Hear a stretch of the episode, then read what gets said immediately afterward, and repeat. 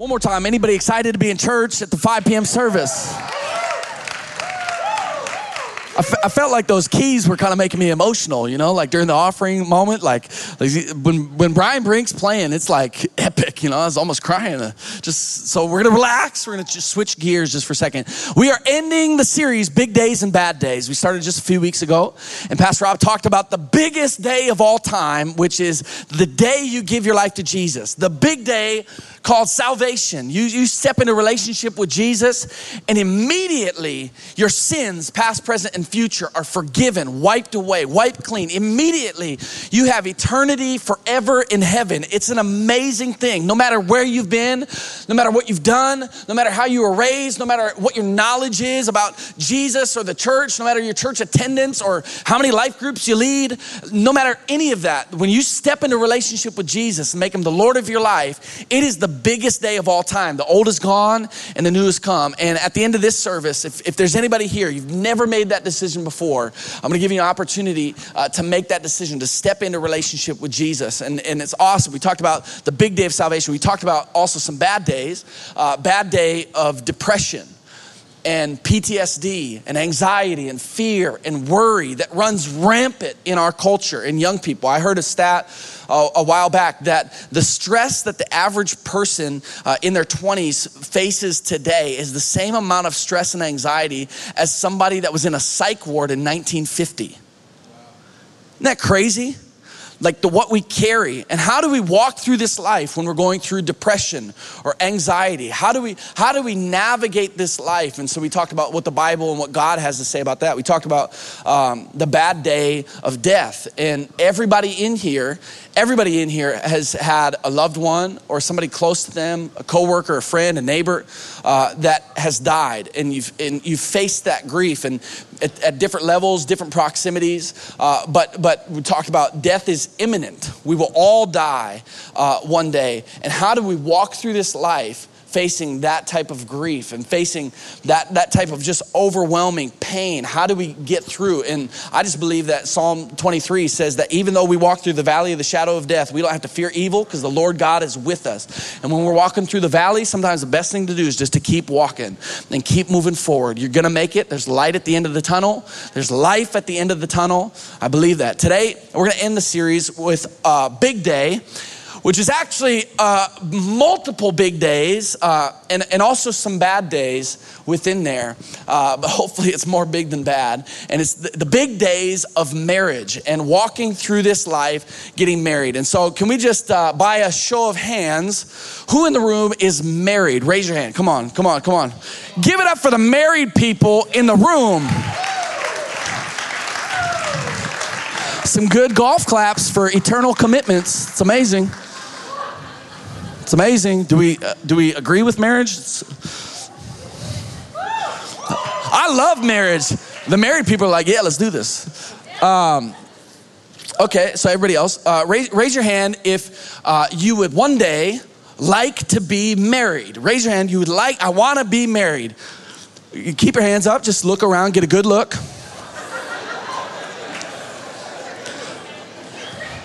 Is church not the best place to find your spouse? Let them know. I found my wife in church.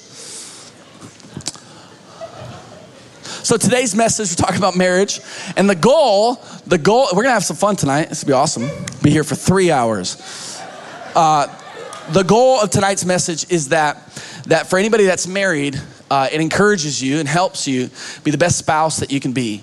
Um, and maybe maybe you've heard some of this stuff uh, for a long time, but tonight God speaks something fresh uh, to you and so maybe maybe it's something practically that you could change or that you could do better or you could work on that helps you be the best husband the best wife. And for all the people that raise their hand uh, that are hoping to one day get married i just believe that today's message is going to help you build a foundation as you find your spouse uh, to have the best marriage possible. Marriage is the best Sam Thompson's with me. Marriage is the best. So, I, so I've been married for six and a half years uh, to my wife, Kaylee. Give it up for my wife. She's right here. We're having a baby in three weeks. This will be awesome. And uh, in, in the last six and a half years, we got a long way to go because uh, I'm trying to be married forever. So uh, I'm serious. And uh, but in the last six and a half years, we've had some awesome days, awesome days in marriage. And um, uh, our wedding day was that first day. It was our first day of marriage. It was amazing. Uh, it, it, felt it felt like um, we were celebrities, and it's a weird feeling. If you're married, you know the feeling like where all your friends and family are there for you. What a weird environment that everybody showed up for you. It's a crazy feeling, but you feel loved and supported, and everybody brings gifts. Like, this is the greatest thing of all time. It's awesome. Um, and, and, we've had other big days of finding out that Kaylee was pregnant with our first daughter, um, Adley. is amazing. Big day. Find out that she's a girl. It's gonna be awesome. We've had big days of buying a house. I, like, these big days are awesome. When, when we got married, the, I, I was just excited that we were gonna get to have a sleepover every night. Like, it was just like awesome. Like, I can't, I, I couldn't wait to get married just so that we could, like, on a Tuesday night, if we want, we can just watch a movie on the couch, fall asleep whenever we want. Like, it was sleepover every night. Am I the only one? Come on. Marriage is so cool. It's amazing. Uh, the big, so we've had big days, and uh, every marriage, you guys have had big days. Uh, but we've, all, we've also had some bad days within marriage. We've also had some challenges. And uh, I remember uh, the, it, within the first year of marriage, getting a phone call in the middle of the night from Kaylee's mom that her dad, so Kaylee's grandpa, uh, was on his deathbed and at any moment going to pass away, like in the middle of the night. And and I'm a new husband, and she's sobbing, saying her last words to her grandpa, who's non responsive, but they believe he can hear. And so she's saying goodbye in this moment. And how am I supposed to be a husband? How, like, what, what words am I supposed to say? How am I supposed to comfort? It's, it, it's a challenging, bad day. We've had other bad days of when we had Adley, our first daughter, um, for, for six months, my wife battled postpartum depression. And so she was not herself for a long time and feeling crazy. And, and we thought for those six months, like I'm, I'm not sure actually if we're like cut out to be parents. This is, this is way harder. I mean, everybody else is like on Instagram, like, oh, parenthood's the best hood. It's awesome. And we were like, this is, this is, this is like the worst. Like we're like, thank God for our daughter, but this is so difficult. Um, and it just was overwhelming. Those are some challenging bad days. Again, that sounds like I don't love my daughter. She's awesome. Uh, we've, we've had bad days of getting pregnant the second time and then uh, a few weeks later finding out that we miscarried and walking through the bad days of miscarriage and losing a child and um, there's nothing there's n- nothing close to experiencing uh, death within your family like that where you are you've already told your family and you've told friends and people know and and now you got to tell everybody it's not happening and we lost lost a kid. We've had big days and we've had bad days and it's just it's just crazy. Um, in every marriage every relationship you're gonna have big days you're gonna have challenging days. Uh, I, would love to just encourage uh, over the next few moments just how we can best set our lives um, and our marriages, our relationships up for a win, up for a win. No matter you're going through big days, no matter you're going through bad days, uh, set us up for a win. And so if you have your Bibles, we're going to Hebrews chapter 12. Hebrews chapter 12, verses 14 through 17. And before we read it, as you're, as you're finding it, um, just to start it off, God created marriage. God created marriage. And we're going to talk about we're going to talk about the first marriage, Adam and Eve, um, and wh- how God intended it before sin entered this world. Um, and God intended marriage to be a light to this world, to show the world what an unconditional love looks like. And that's why, again, marriage is a relationship like none other that God created and He intended it to be a light. So, Hebrews chapter 12, here we go. Working, uh, work, I'm just gonna start over. Wow. Everybody feel good? Having fun? Work at getting along with each other and with God. Otherwise, you'll never get so much as a glimpse of God. Make sure no one gets left out of God's generosity. Keep a sharp eye out for weeds of bitter discontent. A thistle or two gone to seed can ruin a whole garden in no time. Watch out for the Esau syndrome trading away God's lifelong gift in order to satisfy a short term appetite. You well know how Esau later regretted that impulsive act and wanted God's blessing. By then, it was too late tears or no tears. We're going to talk about, if you weren't raised in church or haven't heard that story, we're going to talk about Jacob and Esau and that story and what is the Esau syndrome. And if you're taking notes, the title of tonight's message is Watch Out for the Esau Syndrome. Watch out for the Esau syndrome. Let's pray, and we're jumping in. Jesus, we thank you again that you're right in the room. And beyond anything else, I just pray that people would sense your presence, your love, that you are for them, you're with them, you're walking through this life with them, and you've got a way forward through this life. That, that doesn't, it's not a binding uh, way to live. It's not just rules and regulation, but it's a way to live, a specific way to live that you designed for us to be all that you've created us to be. And it leads us to greater freedom. It leads us to greater joy. It leads us to greater peace in our lives. And it helps us to accomplish all that you've created us to accomplish. Speak to us today, each and every person. In Jesus' name, everybody said, Amen. The culture that we live in today uh, will say this a lot. Live, live your truth. Anybody heard that before? Just find your truth and live that. Anybody heard that? I'm the only person? Okay. feel good about whatever you do. Just if, as long as you feel good about it, live that way. Just if you feel good, it's all good. If you feel good, just, yep, let's do it.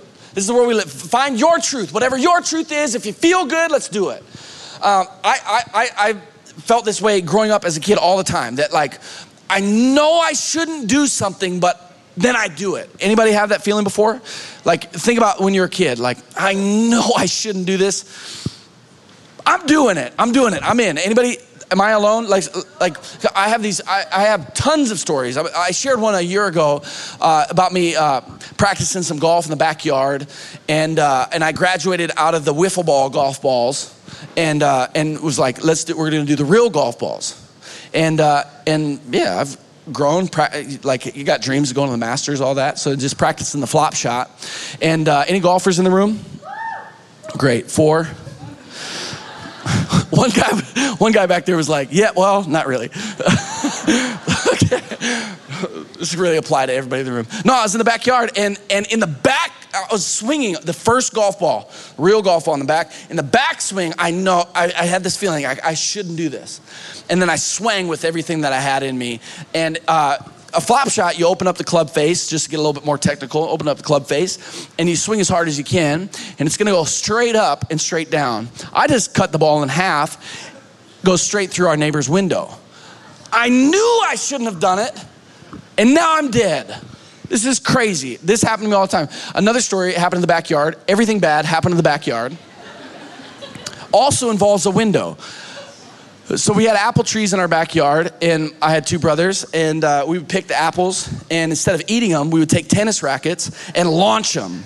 It was awesome, and uh, we had a hill over our backyard. Beyond that hill was more neighborhood and more houses, and we would launch apples. Like the first one, I, we shouldn't we shouldn't be we shouldn't be doing this, but, but we just let's just do one. Let's just do one. Anybody have that feeling? Like, come on, let's just do one and they would go so far, like so far. Like, like I kind of want to try it again, just not at houses, because these things, like a tennis racket, can launch an apple so far. And uh, and so we, we, we couldn't stop at one. We just kept going and just hitting all the apples off of our trees over. And and uh, finally, the police show up and say, uh, "Hey, is anybody hitting apples?" And it was us. And uh, apple went through neighbor's window. So this was my life, living this life of I know I shouldn't do this, but I'm gonna do it. And I, I, thought I had graduated. I thought I, as I've matured, when I was thinking about this message, I thought, man, I'm really glad that that's not my life anymore. I'm not hitting apples over hills and getting in trouble with the law. Like I'm so glad that I've matured beyond that. But when I thought about it a little bit deeper, um, I thought, I don't know if I actually have. Like there's there's plenty of things that I know like I know who I should be. I know what I should do.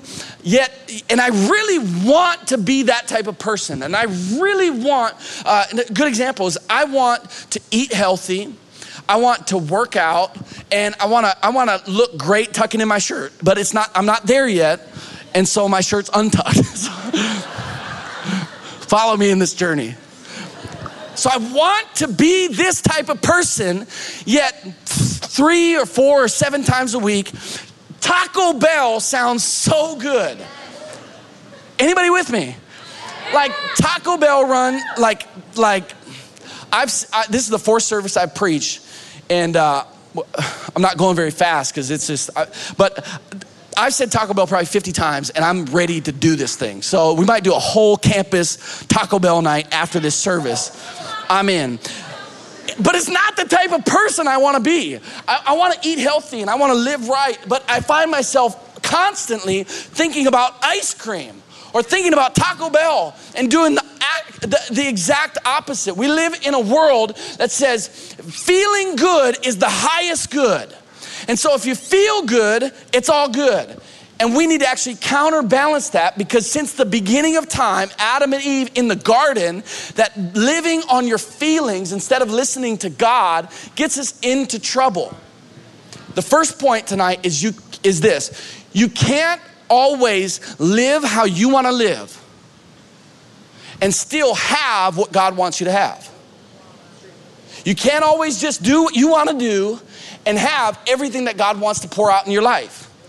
You can't just make the decisions based off of your feelings that oppose God's word or what He's speaking to you and expect to be the man or woman of God that He's created you to be. In the context of marriage or relationship, you can't just, as a husband, I can't just do whatever I want to do and expect us to then just have this awesome uh, world changing kingdom relationship, great impacting, long legacy, whatever. I can't just live how I want to live and expect God to pour out everything that He has for me to pour out because I'm living oftentimes based off of my feelings and it's in disobedience of what God's telling me to do. So I'm gonna prove this in, in Genesis chapter 2. Genesis chapter 2, this is the first marriage.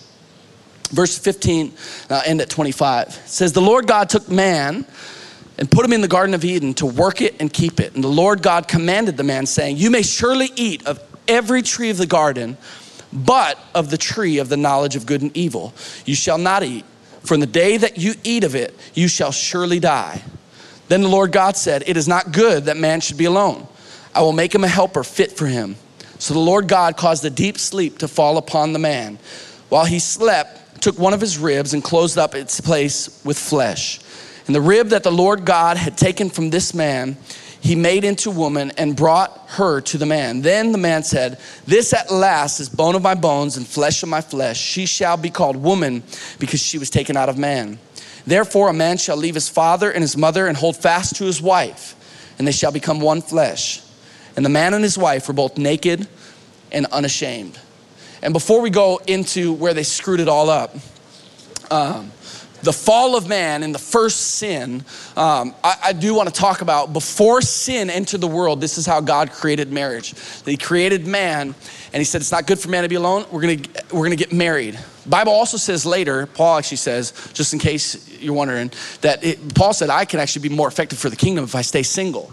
But if you can't handle your passion, you might as well get married. So, both, if you're single and that's what God's called you to do, amazing. Praise God. You can be super effective for the kingdom.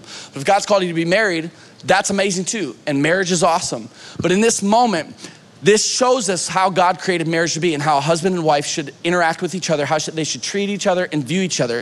It says that he, he, that he got a perfect helper, a suitable helper to help Adam. That word suitable, I think when we hear suitable helper, uh, a lot of times, uh, and I've heard this in church growing up, that, that it's like she's second in command or she's lesser than the man. The man's in charge and, and, and she's gonna be the servant to me. And maybe you've heard that before, but this is how God actually designed it. The word suitable literally means as in front of or equal to, as in front of.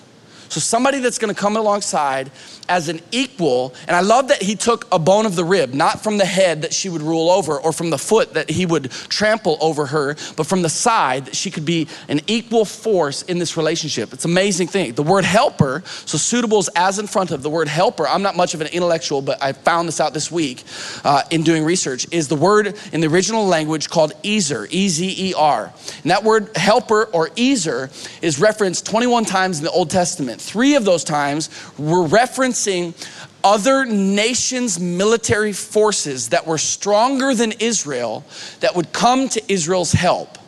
I'll say it again. The suitable helper that God brought into Adam's life was the same word that God used in the Old Testament for other nations that had stronger military force that came to Israel's aid. I like looking at my wife through that lens, that she, in a lot of ways, is stronger than myself. And she makes me better. And I'm so glad that God put her on my team. It's an amazing thing. The other times that it's used in the Old Testament is referring to God Himself, who is the helper in our times of trouble.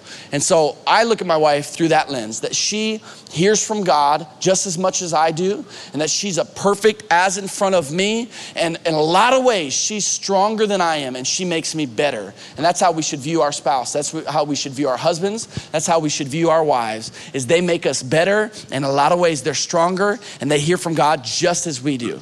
Then sin enters the world. Can I get an amen from the ladies? Praise God.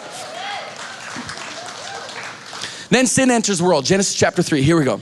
Now the serpent was more crafty than any other beast of the field that the Lord God had made. He said to the woman, Did God actually say, You shall not eat of any tree in the garden? And in that moment, in that phrase, the devil has now exaggerated what God said in their life. Did he really tell you you can't eat of any tree in the garden? What a crazy exaggeration.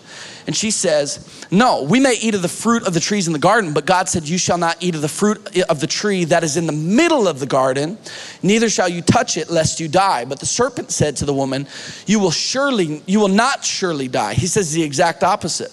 For God knows when that you eat of it, your eyes will be open and you will be like God, knowing good and evil. So when the woman saw that the tree was good for food and that it was a delight to the eyes and that the tree was to be desired to make one wise, she took of its fruit and ate. And she also gave some to her husband who was with her and he ate. Then the eyes of both were open and they knew they were naked and they sewed fig leaves together and they made themselves loincloths. The, when, when you are facing temptation in this life, in living the wrong wrong way, the devil will exaggerate what God has spoken to you. He will say the exact opposite of what God's spoken to you. If that doesn't get you, he will put the thing in front of you that you should not do, should not look at, should not go, people you should not hang out with, and he will try to get you to view it as desirable. I desire that more than I desire doing what God's asked me to do. And in that moment, the Bible earlier said that they were naked and unashamed, and now because of sin, they are naked and they're covering up. Shame and guilt guilt has crept in. And what's crazy is when you not when you're not living for Jesus long enough and you you ignore the voice of God long enough, you will actually the Bible says that that you will begin to glory in your shame, which is a desensitization desensitization of, of God's voice in your life and healthy conviction. And, and we can't just blow past that. So, the first point tonight is you can't just live how you want to live and get all that God wants to pour out in your life. God's desire was that they lived in the garden and that they live this amazing walk in the garden with God every day and they have dominion. It's an amazing thing. But because of this one sin, it sends this trickle effect that caused God the Father to have to send his son Jesus to die for all all humanity so that we could then be restored in a relationship with Him. It's a, it's a crazy story. They probably weren't thinking in that moment that it had that much gratitude, but it did. Here's the second point tonight is that there will always be forbidden fruit. Just like in the garden, there was a forbidden tree, a forbidden fruit that they could not eat. And there will, in this life, always be forbidden fruit. When you're single and you're dating, you're engaged, there's things you should not do. There's things that God says, hey, not now. There's stuff you want to do, I want to do it right now. And God says, not yet, later. There's things you want to do, and God says, nope, not ever. When you're married, there's things as a husband, I already said it. I can't do, I can't look at, I can't go, I can't be around, whatever. But do, what, do I want what God has for me? Or do I want to live based off of my feelings and, and however the day went and whatever? Uh, there's things that we want now. And here's, here's Levi Lusko says this now will always be louder, but later lasts longer. Now will always be louder. Let's do this now, but later lasts longer. The, this, this message is entitled Watch Out for the Esau Syndrome. And uh, haven't even talked about that story. And so we're going to end talking about that story. In Genesis chapter 5, there's these two brothers, and it's Jacob and Esau. And if you grew up in church, you've, you've heard this phrase God is the God of Abraham, Isaac, and Jacob. God is the God of Abraham, Isaac, and Jacob. Yet, in this story, these twin brothers, Esau is the firstborn. The Bible says that Esau is the firstborn, describes him as a hairy guy, too. He's got red hair. I don't know why they give that detail. It's kind of nice to know. Uh, he's an outdoorsman, hunter, a lot like myself. And um, I've said that in every service, and I, after I just feel like, why did I say that? Because it's a dumb joke, and people are laughing at me. Esau, he was probably wearing Adidas track pants, just like me, outdoors. And um, but then his younger brother Jacob came along, younger brother, and he was more of an indoorsy type guy who loved uh, cooking. He and it gives that detail. I think it's awesome. It's real nice that he's an indoors guy, loves cooking. He's the younger, uh, and in this moment, this story that we're about to read, Genesis chapter 25, tells you what the Esau syndrome is that we need to watch out for. And we'll read it here.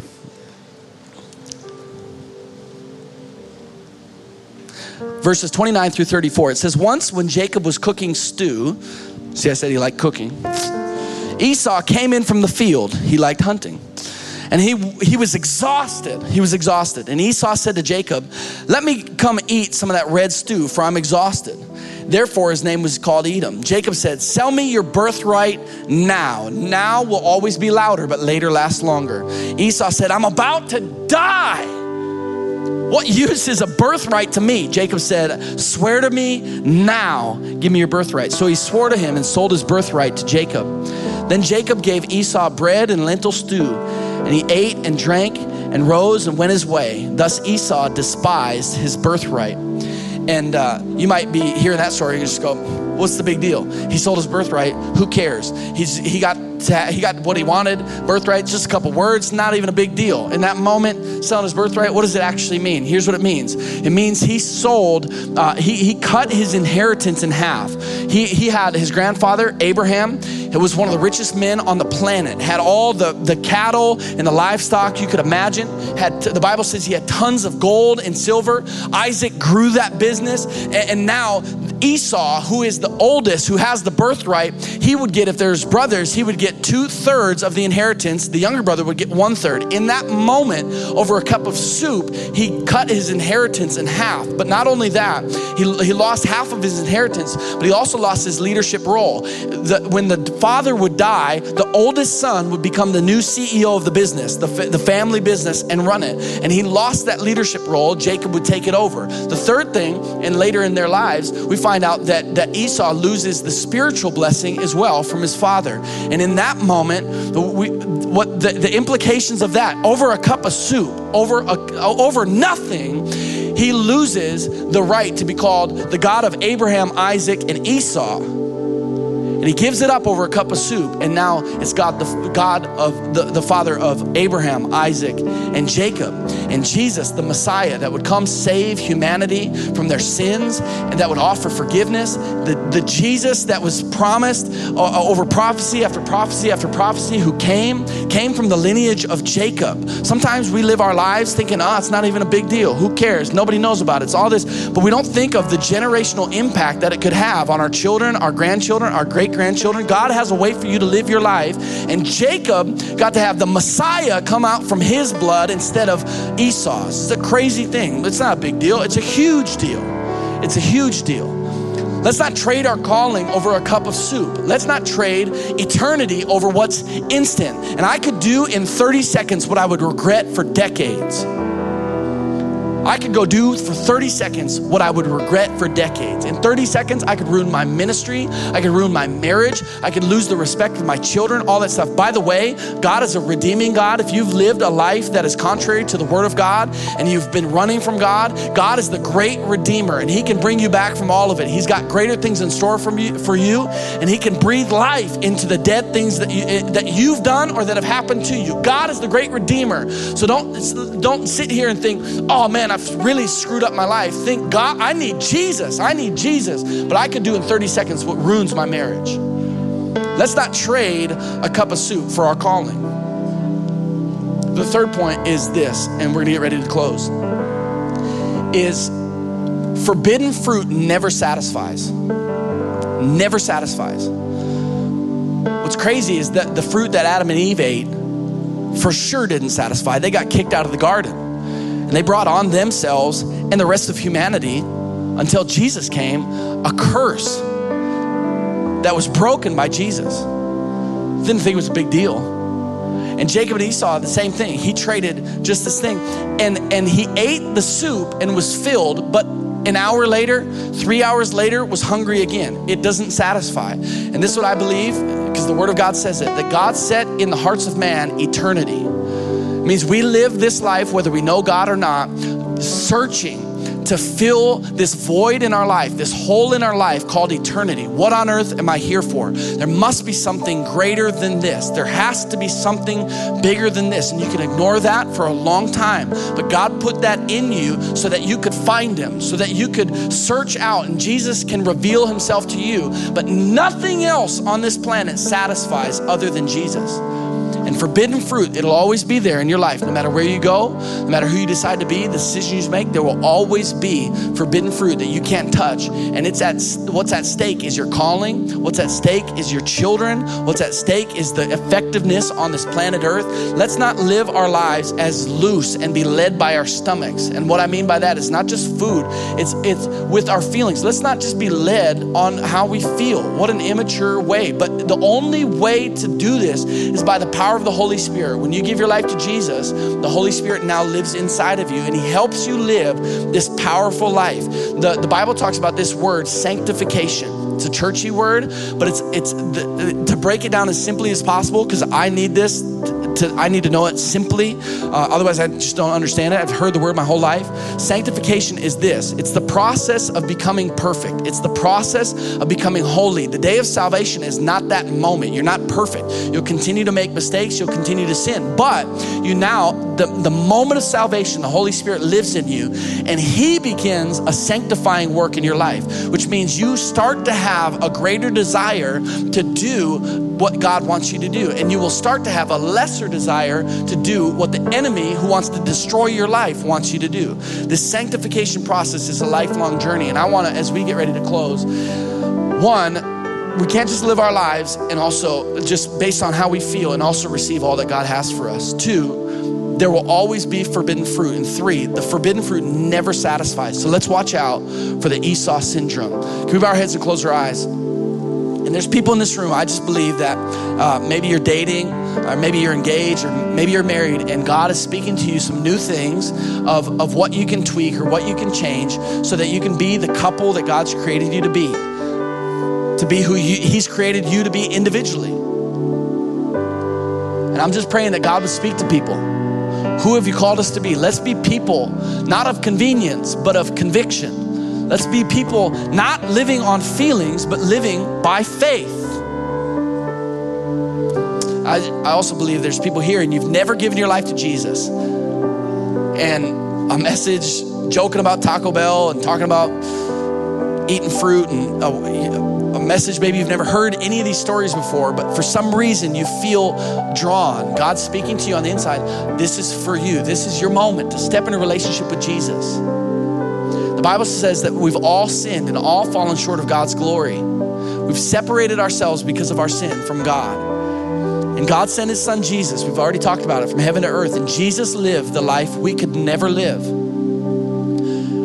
The Bible says that if we believe in our heart and confess with our mouth that Jesus is Lord, you will be saved. And if you're here and you want to step into a relationship with Jesus, you want God to forgive you of your sin, past, present, future, you want that, that security that when you die, you're going to heaven for eternity, where there's no more pain, there's no more worry, there's no more anxiety, there's no more death, there's no more fear. If you want to step into that relationship, you want to be, become all that God's created you to be, you want to start the, the process of, of becoming like Jesus with the power of the Holy Spirit, if that's you, with our heads bowed and eyes closed, I want to give you this moment, this opportunity.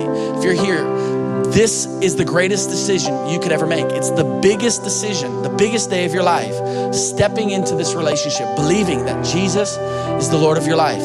If you're here, I'm gonna count to three. And when I say three, would you lift your hand in the air as a sign declaring today's my day, giving my life, life to Jesus? Maybe you're here and, and you you were raised in the church, you've known this for a long time, but you've been running from God. That's my story. I was raised in the church and I did my own thing, a, lot of my own thing through high school. And doing my own thing, going my own way, living based on my feelings, got me in handcuffs more than once. I was bulimic for a year. I went through depression. I know all the relationships that I ruined because of the way that I lived. And God rescued me when I was 18 years old.